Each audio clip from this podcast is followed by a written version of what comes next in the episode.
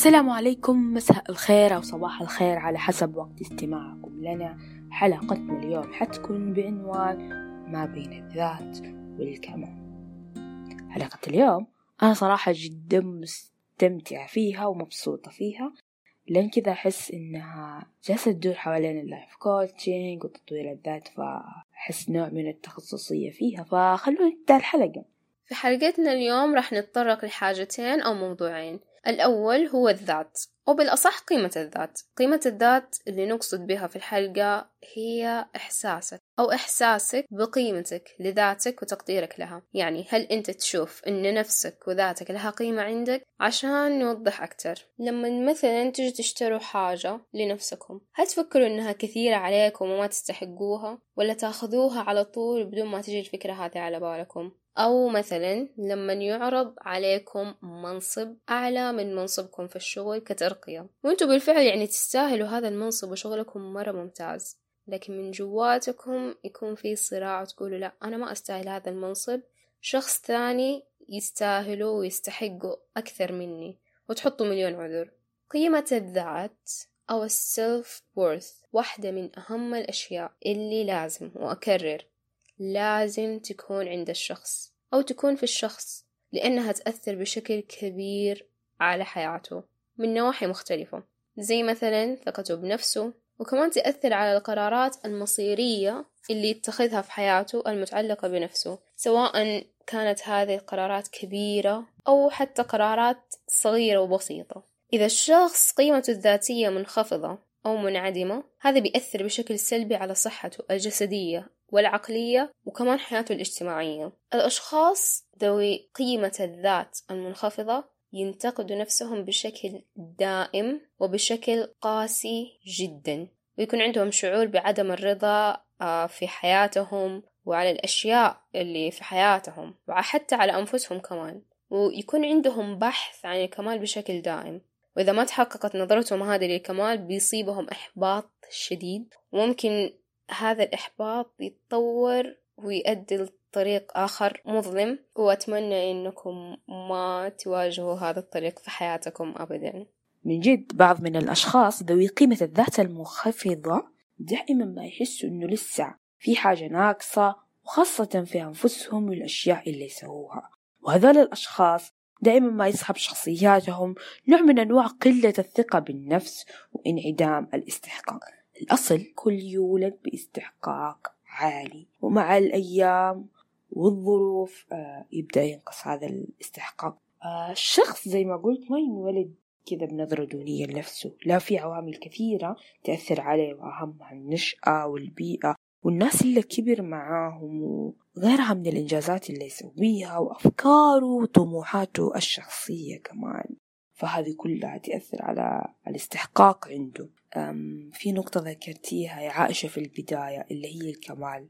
طبعا هذا يا جماعة حيكون موضوعنا الثاني في حلقتنا لليوم. زي ما ذكرناكم في البداية إحنا اليوم حنتكلم عن موضوعين قيمة الذات والكمال. بس الكمال آه، اللي حنتكلم عنه اللي هو وهم الكمال. أو كذبة الكمال طيب أنا إيش أقصد فيه؟ يعني لما الشخص يبدأ يأطر نفسه أو أقدر أقول يحط نفسه في منطقة ما فيها لون رمادي يا أبيض يا أسود. وهذه المنطقة فيها معايير قاسية جدا ما تقبل الأخطاء ولا الزلات.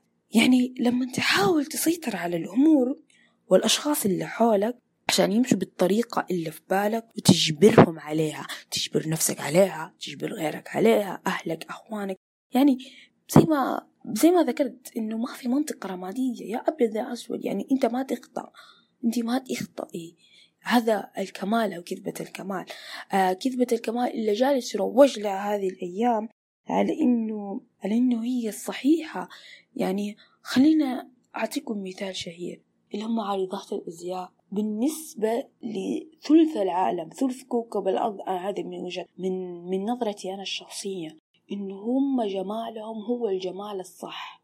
يعني أنت إذا تبي تكوني جميلة في معايير آه، البشر ذحين لازم تكوني تشبهي عارضات الأزياء أو الح أو المودلز اللي جالسين يروجوا لهم الآن في ال social media في الإعلانات. فتبدي أنت تحطي نفسك أو تحط نفسك في معايير قاسية منطقة قاسية عشان بس تظهري نفسك إنك تكوني أو تظهري نفسك إنك تكون زي عارضات الأزياء دول أو عارضين الأزياء هذول عشان توصلي لموضوع الجمال اللي هم شايفينه كمال الجمال.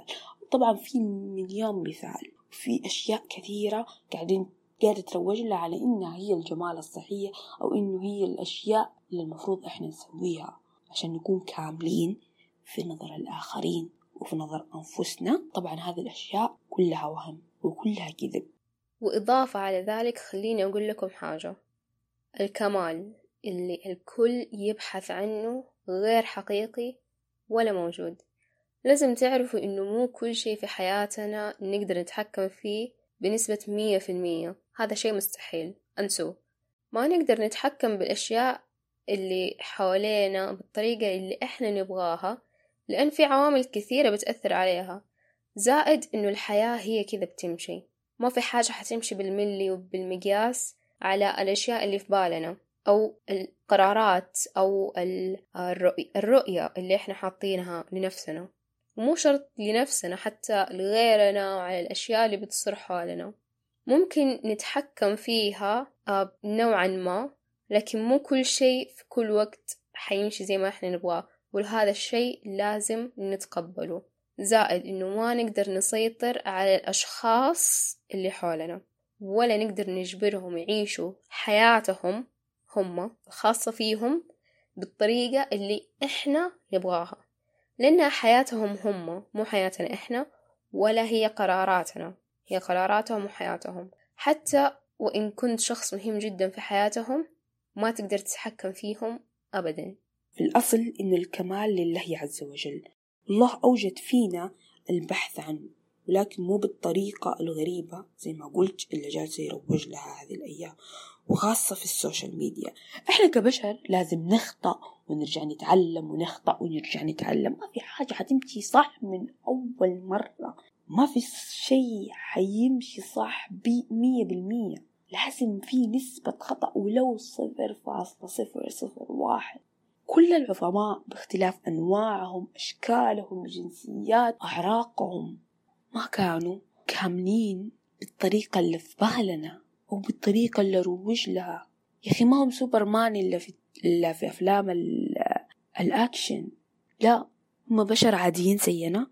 وخط أخطأوا ورجعوا تعلموا ورجعوا أخطأوا وتعلموا من أخطائهم. مرة واثنين وثلاثة. ما في حاجة حتمشي صح من أول مرة. إنسان لازم يخطأ. يعني حتى في الطب والطب بأحدث أنواعه يقول لك في خطأ نسبة واحد بالمية. يا أخي ديتول يقضي على الجراثيم بنسبة تسعة وتسعين بالمية. ما قال لك مية بالمية ما في حاجة تيجي بالمية بالمية. يا أخي إحنا بشر لازم فينا نقص لازم فينا نقص. الكمال لله. في كتاب دلال حكيتيني عنه اسمه قلق السعي إلى المكانة. معليش بس ذكريني بيه تاني. إيش دخلوا في موضوع الكمال والذات؟ إيش الرابط؟ يس أذكر الكتاب من تأليف أندو هذا الكتاب يتكلم عن سعي الإنسان بإيجاد مكانه أو قلق الإنسان بإيجاد مكان آه، في مجتمع ما. بأي طريقة كانت؟ وإنه الإنسان في بحث دائم عنها. للحصول مثلا على الرحابة الراحة الوقت وحتى الوفرة وفرة الموارد. طبعا هذا له أسباب اللي هو افتقاد الحب والغطرسة والتطلع والكفاءة والاعتماد زي ما قال المؤلف. طبعا الكتاب جدا رائع بس الحين جالسين تسألوا أنفسكم إيش دخلوا في موضوع حلقتنا؟ فبقول مثال وبعدين أقول لكم إيش دخلوا في موضوع حلقتنا. آه أشهر شخص له مكان عندنا في المجتمع نقدر نقول الدكتور. فكل أم وكل أب والمجتمع جدا يقدروا الأطباء ويتمنوا الأمهات والأبهات والأهل كلهم إنه يصير ابنهم طبيب. فهذا هذه مكانة إحنا نحسها عالية جدا في المجتمع. فبعض الأشخاص يصير عندهم قلق إنهم يبدأوا يدوروا على هذه المكانة مكانة الدكتور أو أي مكانة ثانية. فيبدأ يبدأوا يحطوا نفسهم ضمن معايير قاسية زي ما قلت في البداية ويبدأوا يأطروا نفسهم. يبدأوا ياخدوا تصرفات غلط. آه يبدأوا يسووا حاجات غريبة عشان بس يوصلوا للمكانة هذه. بس هذه المكانة إنها ما تناسبهم. يا أخي ما تناسب قدراتهم ولا شخصياتهم. في ناس الطب ما يناسبهم. مكانة الدكتور ما تناسبهم مسؤولية الدكتور ما تناسبهم هم من جوا عارفين ده الشيء. بس لكن كبريائهم والغطرسة اللي فيهم وافتقادهم للحب يعني مثلا من أهلهم إنهم يبوا هذه المكانة حيسووا المستحيل عشان يوصلوا لهذه المكانة يرضوا غيرهم أو يبدأوا يكملوا الحب اللي هم فقدوه. فحيحاولوا بشتى الطرق إنهم يوصلوا له. فهنا آه، قصد المؤلف إنه الشخص حيكون عنده قلق إنه يبحث عن المكانة في هذا المجتمع لأنه هذه المكانة حتجيب له أشياء كثيرة منها الرحابة والأشياء الكثيرة اللي ذكرتها من البداية. قلق السعي للمكانة يرتبط في موضوعنا إنه الشخص عنده قلق ويبدأ يدور على هذه المكانة وهذا النوع من أنواع البحث عن المكانة هو نوع من أنواع البحث عن الكمال. قد تكون وهم تناسب شخصيته زي ما قلت أو ما تناسب عموما. وممكن يسوي أشياء كثيرة أشياء غريبة ويحط نفسه ضمن قواعد وأحكام بس عشان يوصل لهذا المكانة لأنه قاعد يبحث عنها عشان يرضي المجتمع. قاعد يبحث عنها عشان يرضي الفراغ اللي جواته. وزي ما قال المؤلف إنه بحث عن المكانة هذه في فقر في الحب. طبعا هذا يندرج تحت قيمة الذات وانخفاضها عنده. فيها قلة ثقة بالنفس ذات عندها عدم استحقاق مناسب أو عدم استحقاق كافي. فكتاب قلق السعي للمكانة يعلمنا كيف نبحث عن المكانة بطريقة صحيحة بعيدة عن وهم الكمال. طبعا الكتاب جدا حلو أنصحكم أنكم تقرأوه صراحة موضوع الكتاب شيق بالرغم إني ما قرأته لكن أقدر أقول من تلخيصك للكتاب إنه مفيد ورح يفيد الكثير بإذن الله. طيب ممكن يجي على بالكم إيش دخل قيمة الذات في الكمال؟ وهم يعني موضوعين مختلفة. هم مرتبطين ببعض نوعا ما. يعني الشخص اللي يعرف قيمة ذاته أكيد رح يبحث عن الكمال بطريقة صحيحة ويكون متأكد إنه الكمال لله عز وجل. وإن الإنسان طبيعته إنه يخطأ بدل المرة عشر مرات ومليون مرة ويكون عنده مفهوم إنه في حاجة في النص ما بين الأبيض والأسود. في منطقة رمادية والمنطقة الرمادية هذه ما هي بدرجة لون رمادي واحد لا تتدرج. والعكس صحيح للأشخاص اللي فيهم قيمة ذات منخفضة. فلازم الواحد يبدأ يحب نفسه يقدرها ويعاملها بشكل أفضل ينميها ويسعدها باللي هي تحبه ويعبي الفراغ اللي داخله بنفسه. ما ينتظر أشخاص تانيين يعطوه هذه القيمة. لأنه لما يكون مصدرها خارجي بتكون مؤقتة. ما بتكون دائمة. مو دائمة بس إنه ما حتكون موجودة لفترة طويلة إلا ما يجي وقت وتزول. فالأفضل إنه مصدرها يكون من الشخص نفسه عشان تلازمه باقي حياته. حتى وإن كان جزء منها تكون من أشخاص ثانيين لكن النسبة الأكبر الأفضل إنها تكون من الشخص نفسه. وهي شيء ترى مو ثابت. أحيانا الشخص يمر بظروف ومواقف تغير نظرته لنفسه. وقيمته لذاته ترتفع وتنخفض بناء على اللي مر بيه فمهما الشخص يحاول يبحث عن الكمال والمثالية وهو بقيمة بقيمة ذات منخفضة حيدور عليها من الخارج حيدور عليها بطرق يعني يكون فيها معتمد على الأشخاص الآخرين في حياته. ويحاول يتبع الأشياء اللي يشوفها عشان يكتمل. ومنها إعلانات المنتجات اللي بتظهر لنا. كيف الشخص آه إنه كيف الشخص راح يكون مثالي إذا استخدم المنتج الفلاني أو حياته راح تكتمل بطريقة سحرية وتصلح قيمته ونظرته لنفسه إذا سوى الشيء الفلاني أو كان الشيء العلاني. وهذا أغلبه كذب. بس عائشة أكيد دحين آه بعض من مستمعينا بيقولوا حب الذات هذا؟ طفشتونا فيه يا جماعة. المفاجأة حابة أقول لكم هي يا جماعة حب الذات مو سهل عند الكثير منا لأن حب الذات يحتاج رحلة طويلة. إذا ما كان خاصة موجود من الأساس أو دمر فلازم الشخص يبدأ يتعرف على نفسه من جديد يعرف إيش يحب إيش يكره إيش يزعله إيش يبكيه ويكتشف كتيب التشغيل الخاص فيه. فزي ما للأدوات الكهربائية والأديات اللي, نشتغ... اللي نشتريها كتيب تشغيل خاص فيهم ترى إحنا كمان عندنا كتيب تشغيل خاص فينا كبشر. بس الفرق إحنا اللي نكتب هذا الكتيب مو يجي معانا لما نولد. لا إحنا نكتبه ونبحث عنه وإحنا اللي نوزعه تزكيتنا لنفسنا. وكمان حب الذات يا جماعة آه، أقدر أقول يبدأ من مرحلة تزكية النفس.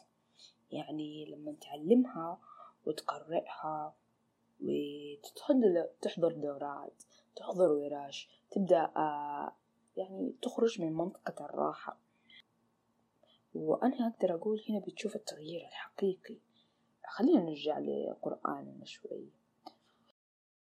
وخاصة أول آية نزلت على النبي صلى الله عليه وسلم اللي هي اقرأ. فاقرأ تعلمنا كثير أشياء إنه إحنا لازم نتعلم. والتعليم هو أساس تغيير الإنسان. ويبدأ يتعرف على نفسه ويبدأ يحبها. فالتغيير الحقيقي وحب الذات يبدأ من التعليم. وأنا أشوف هذا من وجهة نظري نظري صراحة. في حلقة اليوم يا جماعة عندنا ضيف؟ حيشاركنا رحلته في قيمة الذات والبحث عن الكمال. كذا نسأله كم سؤال ويعطينا إجاباته الرائعة طبعا أنا أعتبر هذا الضيف من الأشخاص الكاملين أو عندهم كمال من نوع خاص يعني عندهم كمال بطريقتهم الخاصة. على معرفة بهذا الشخص أربع سنوات. لكن ما شاء الله تبارك الله. في هذه الأربع سنوات أنا شهدت تقدم لا حول ولا قوة إلا بالله رهيب. يعني خلينا نقول آه عبد الملك عرفهم على نفسك أكثر. أحس إنك تعرفهم على نفسك أكثر آه أفضل.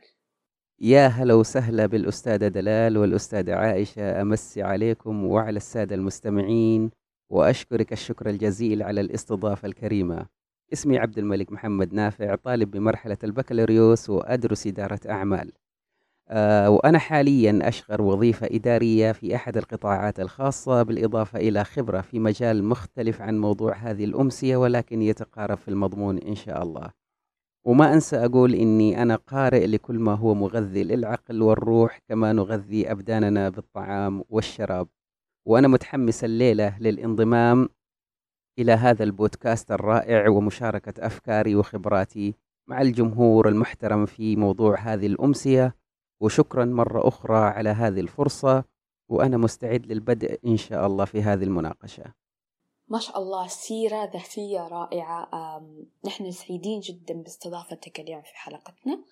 لنا الشرف صراحة أنك تكون متواجد معانا وتعطينا مما عندك لأنه حرفيا غالبا القراء يكونوا أكثر وعي أقدر أقول أو أكثر ثقافة تجاه عدة أمور في الحياة فأنستنا وشرفتنا فسؤالي الأول لك يا عبد الملك إيش معنى قيمة الذات عندك؟ أنا عارفة أنه كل شخص في هذه الحياة له مفهوم الخاص في أي حاجة فإيش مفهومك الخاص في موضوع قيمة الذات بالتحديد؟ معنى قيمة الذات بالنسبة لي هي أنا ببساطة مطلقة هي أنا جسدي وعقلي وروحي وثقافتي وتربيتي وتجاربي ومنجزاتي وإخفاقاتي وفشلي وعثراتي وعرقي وجنسي ولوني هي هذه المحور لذاتي. وقيمة الذات ببساطة هي الاعتراف والتقدير للنفس بصفتها وجود فريد لكينونتك في هذا العالم. وهي مجموعة الأفكار والمعتقدات اللي يشعر فيها الفرد تجاه نفسه وذاته. وهذه الأفكار والمشاعر قد تكون سلبية وقد تكون إيجابية. وتقدير الذات هو شيء يمكن نكتشفه من خلال الإجابة على سؤال كيف تشوف نفسك أو آه، إيش هو إحساسك تجاه نفسك. والمعتقدات مثل أنا فاشل أو أنا غير كفو أو أنا ناجح كلها معتقدات تعكس لنا كيف ينظر الشخص لذاته. وأيضا قيمة الذات تتعلق بتعرف الشخص على قيمه ومبادئه اللي رايح يعيش وفقا لها وهذا في نظري أفضل من العيش وفقا لتوقعات المجتمع أو آراء الآخرين وهي يعني إنك تكون واثق من نفسك وقدراتك وإنك تحسن من صحتك وقدراتك العقلية والعاطفية والجسدية. صراحة جدا وصف رائع لموضوع قيمة الذات. أنا صراحة مبهورة بكمية الكلام اللي قلته. وكمان عجبني نقطة أنا هذه أنا اللي الشخص اللي يشير لنفسه ويعرف إيش هو يبغى وإيش اللي ما يبغاه فجميل جدا. حتى النقطة الأخيرة نقطة آه، إنه إنسان أفكاره الكلمات اللي يقولها لنفسه مهمة جدا والكلمات اللي يقولها للغير كمان مهمة. فأنا أتفق جدا معاك جدا معاك. في النقاط اللي قلتها ثاني أو هذا الموضوع حيجرني لسؤال ثاني اللي هو هل في يوم من الأيام فقدت قيمتك لذاتك أو قلت هذه القيمة عندك؟ متى كانت قيمتك لذاتك في أعلى مستوياتها أقدر أقول أو متى بتكون في أعلى مستوياتها؟ في الواقع الكثير منا مر بهذه المرحلة أو بمسمى آخر السحابة العابرة أسميها أنا. وهذا أمر طبيعي إني أشعر في بعض الأحيان إني فقدت قيمتي لذاتي. وهذا كان نتيجة لمواقف صعبة مريت فيها. وأيضا تحديات كانت تختبر إرادتي وعزيمتي. وهنا نقدر نقول كانت ذاتي في أدنى مستوياتها. ومن المواقف اللي أذكرها بعد وفاة الوالدة رحمة الله عليها رغم أني أمام الناس كنت صلب ومتماسك ولكن كنت داخليا فاقد للشغف. وكانت فترة صعبة علي. وخلال هذه الفترة صرت أتجنب العلاقات الاجتماعية للأمانة اللي في الوسط المحيط فيني وناهيك عن الأصدقاء والزملاء اللي صرت ما أحبذ التواصل معهم لأني كنت أشعر وقتها أني أكون مثير للشفقة في تواصلي معهم. وما صرت أهتم بالجانب النفسي والبدني كثير وصارت تراودني أفكار تقريبا سلبية ولا لي رغبة بالتواصل أو الخروج أو العمل أو أي نشاط يطلعني من الحالة اللي كنت أمر فيها. وفي نقطة مهمة لازم أعرج عليها إنه الشخص اللي عادة تقديره لذاته منخفض نلاقيه يدور في نفس الدائرة. آه، مثلا تكون عنده فكرة إنه أنا مثير للشفقة.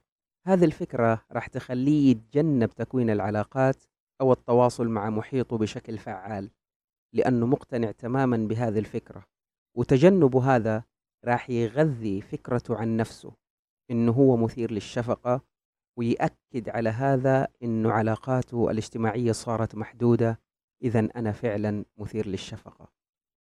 صراحة أتفق معك لأنه الفقد أحيانا يخلي قيمة الذات جدا منخفضة. أحيانا أو إنه من جد لما تكون في مرحلة صعبة من أوجه حياتك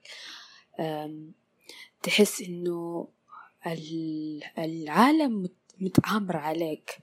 فيا أتفق معك والله يرحم أمك ويجعل مأوى الجنة إن شاء الله. فسؤالي لك كيف آه، رفعت من قيمتك لذاتك؟ أو كيف تشوف إنه نقدر نرفع قيمتنا لذواتنا؟ في الأصح الذات المنخفضة هي حالة نقص في الثقة وقلة في التقدير الذاتي عند الشخص. ويعاني غالبا الأشخاص اللي عندهم الذات المنخفضة من الشعور بالنقص والعجز والقلق الدائم في قدرتهم وقيمتهم الشخصية. وغالبا يتجاهلوا إنجازاتهم آه، ويضعوا أنفسهم تحت الضغط والتحكم السلبي. ويمكن تكون عندهم صورة سلبية عن الذات وهنا تواجههم تحديات في بناء العلاقات الصحيحة والسليمة أو تحقيق النجاح بصورة أخرى. آه، متى أعرف أنه الشخص عنده انخفاض في تقدير الذات؟ لما يبدأ مثلا يتجنب المواقف الاجتماعية لما يبطل يجرب أشياء جديدة تحديات جديدة في حياته. لما ينزعج من إطراء الآخرين فنلاقي الشخص اللي ذاته منخفضة لما يجيه إطراء أو مدح من الآخرين يعتبرها مجاملة ويعتبرها نوع من أنواع النفاق ويحس إنه لا أنا ما أستحق هذا المدح. ويصعب عليه تصديق هذا النوع من الإطراء. فدائما عنده اعتقاد إنه هو غير مستحق لهذه المكانة هو غير مستحق لهذا المنصب آه، أو غير مستحق لهذا العمل. حتى لو حاول الناس إثبات العكس يعتقد إنه لا هذا الشيء يمكن صار صدفة أو بالحظ. أو مو بسبب جهدي إنما هو بسبب الحظ أو آه، الصدفة. فتلاقيه يتجنب المواقف يتجنب العلاقات يتجنب التحديات وهذا على المدى البعيد ما يكون عنده علاقات يخسر فرص وظيفية أو يخسر ترقيات في عمله أو مهام كان آه، ممكن يكلف فيها. وفي وجهة نظري أيضا آه، قيمة الذات بشكل عام تبدأ بالتشكل يعني من الطفولة وقيمة الذات نوعين نوع جاي من الآخرين آه، يمكن يكون إعجاب الآخرين فينا تقدير الآخرين لنا ونوع ثاني هو قيمة الذات وهي نابعة من داخلنا من خبراتنا وتجاربنا السابقة خصوصا التجارب المبكرة في الحياة أو علاقاتنا مع الوالدين مع الأخوان مع الأصدقاء والزملاء وأيضا مع المعلمين. وهذه نقطة مهمة جدا. آه، وطرق التربية اللي قائمة على المقارنة مع الآخرين وانتقاد الأهل ما يقدرون الإنجازات الصغيرة اللي مثلا يسويها الطفل أو الإبن تلاقي هذه كلها تغذي آه، الذات المنخفضة. وأيضا يمكن أكثر نقطة وهي من النقاط الرئيسية اللي لها دور في انخفاض تقدير الذات أو قيمة الذات خصوصا في الوقت الراهن وسائل التواصل الاجتماعي. وما أدراك ما وسائل التواصل الاجتماعي؟ من مننا ما يعرف وسائل التواصل الاجتماعي وما تحويه؟ وهذه بدورها قاعدة ترسل لنا رسائل وإشارات تغذي تقديرنا لذاتنا سواء بالسلب أو بالإيجاب. الرسالة الأساسية اللي يحاولوا يوصلوها لنا إنه إحنا أشخاص آه، أحيان غير جيدين. أو إحنا ما إحنا كفو. يعني الأم تحس أحيان إنها مقصرة مع أبنائها أو إنها ما هي الأم الكويسة بالمعايير الموجودة طبعا في الخارج والأب كذلك. يعني الاثنين يعني ينطبق عليهم هذا الشيء. يشوفوا نفسهم يعني غير حنونين على الأطفال آه، غير ودودين معهم بالشكل الكافي. الزوجة أحيانا تحس بالقصور الذاتي مع زوجها. أيضا الطالب نفس الشيء. الموظف يحس إنه ما هو ذكي أو مو ناجح بما يكفي أو مو قادر يعني أو مو قادر يوصل للمعايير اللي قاعد يشوفها من خلال ال social media. آه وأيضا البنات الواحدة منهم تشعر إنها ما هي جميلة أو ينقصها كذا وكذا من الأمور اللي هي تعتبر كماليات في الحياة. ليش والله؟ لأن المعايير الموجودة واللي قاعدة تشوفها تحسسها بالنقص. فبالتالي كلها رسائل توصل لنا وناسين إنه الأشخاص اللي إحنا قاعدين نتابعهم ونشوفهم آه، عبر هذه القنوات ما يكشفوا لنا إلا أفضل جزء من حياتهم وهذا يزيد من مقارنتنا مع الآخرين وحياتهم وكيف عايشين. أيضا موضوع الضغوط وتعرض الفرد للضغوط لفترات طويلة في حياته. تعرضه لفترات مؤلمة أو تعرضه لأمراض مزمنة كل هذه تصب في مدى تقديرنا لذاتنا. ومن وجهة نظري المتواضعة أنه يمكن تطوير قيمة الذات المنخفضة من خلال عدة خطوات. هذه عملت بها خلال الفترة اللي كنت أمر فيها بأدنى مستويات قيمة الذات عندي. أولا تحليل الاعتقادات السلبية. كيف يكون هذا؟ بأن يتم تغيير الأفكار السلبية إلى أفكار إيجابية. على سبيل المثال آه، أقول بيني وبين نفسي أنا أستحق أنا قادر أني أطلع وأكون علاقات وأعيد بناء الصداقات والعلاقات اللي بيني وبين الناس المحيطين في مجتمعي. وأنا أستحق أيضا الحب وأنا أستحق الدعم وأنا أستحق أحط لنفسي مليون سبب يخليني أفكر بطريقة إيجابية. وثانيا وهذه نقطة مهمة جدا العناية بالنفس. بحيث يقوم الشخص بالاهتمام بنفسه ورعاية جسده وعقله حتى روحه. وهذه ما تتم إلا بصلاتك وممارستك الرياضة ونومك الكافي والاسترخاء والاستمتاع بالحياة عموما. وهذه أكيد عوامل مساعدة وتعزز من ثقة الشخص في نفسه ورفع قيمة الذات عنده. آه ثالثا تطوير المهارات. هذا جانب مهم جدا إنك أنت تشتغل على المهارات اللي عندك. ويفضل إنه الشخص ينمي مهاراته آه ويطور معرفته ومهاراته في شتى المجالات يعني بالذات المجالات اللي هو يكون عارف آه، يحبها سواء كانت يعني لغات أو فنون أو تجارة أو أي نشاط من الأنشطة اللي هو عارف إنه يحتاج يطور فيها جانب معين. رابعا آه، اللي هو تحديد الأهداف وتحقيقها. في هذه الخطوة كتابة الأهداف شيء جدا مهم. تكتب الأهداف اللي أنت تبى تحققها وتحدد الخطوات اللي أنت تمشي عليها عشان تحقق أهدافك. والأفضل أنه يقسمها لأهداف صغيرة عشان يسهل عليه تحقيقها وهذا يعزز من ثقته بقدرته على تحقيق الأهداف الكبيرة إن شاء الله. خامسا الاهتمام بالعلاقات الاجتماعية. وهنا يفضل آه وهنا يفضل إنه الشخص يقوم بإعادة بناء علاقاته بطريقة إيجابية مع الناس المحيطين به ويحاول يتواصل مع الأشخاص اللي يدعموه ويساعدوه على النمو الشخصي ويحاول يبتعد عن العلاقات السامة والمكروهة. وهذه نقطة جدا مهمة. آه سادسا التفكير الإيجابي. غير طريقة تفكيرك. حول الأفكار السلبية إلى أفكار إيجابية ودائما تفائل تفاءلوا بالخير تجدوه. وآخر نقطة اللي هي النقطة السابعة الاحتياجات والرغبات الشخصية واكتشاف المخاوف اللي تواجهك. وحدد خطوات صغيرة لمواجهة مخاوفك وتجاوزها وتحقيق أهدافك. ونقطة أخيرة لرفع قيمة الذات لابد من الصبر. والتفاني والاستمرار في العمل على تحسين النفس. ربما ما تصير تغييرات كبيرة بسرعة ولكن مع الوقت والتحسين المستمر حتلاحظ إنه قيمتك لذاتك ترتفع وتصير أكثر ثبات. صراحة آه ذكرت نقاط جدا مهمة جدا جدا مهمة وعرجت عليها بشكل جميل جدا. فمن النقاط اللي ذكرتها الآن جس يدور في بالي سؤال كذا. أو حاجة مهمة واللي هي الكمال. وإحنا تكلمنا عنه في الحلقة.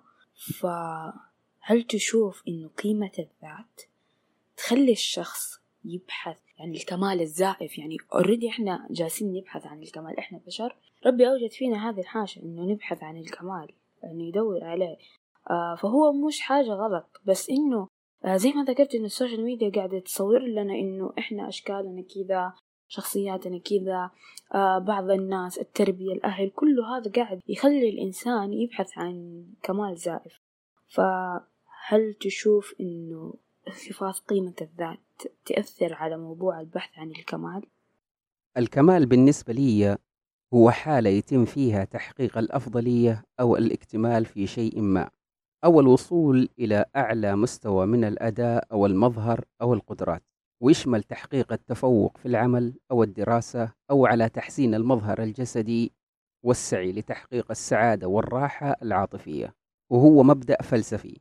يعني أفضل الحالات أو الخصائص اللي تظهر فيها نقاط قوتنا أو تفوقنا بشكل عام وربما يكون إشارة إلى تحقيق الأهداف اللي يخطط لها.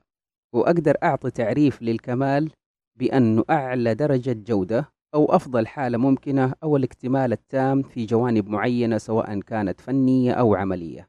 بالنسبة للكمال الزائف هو في الحقيقة مفهوم خاطئ.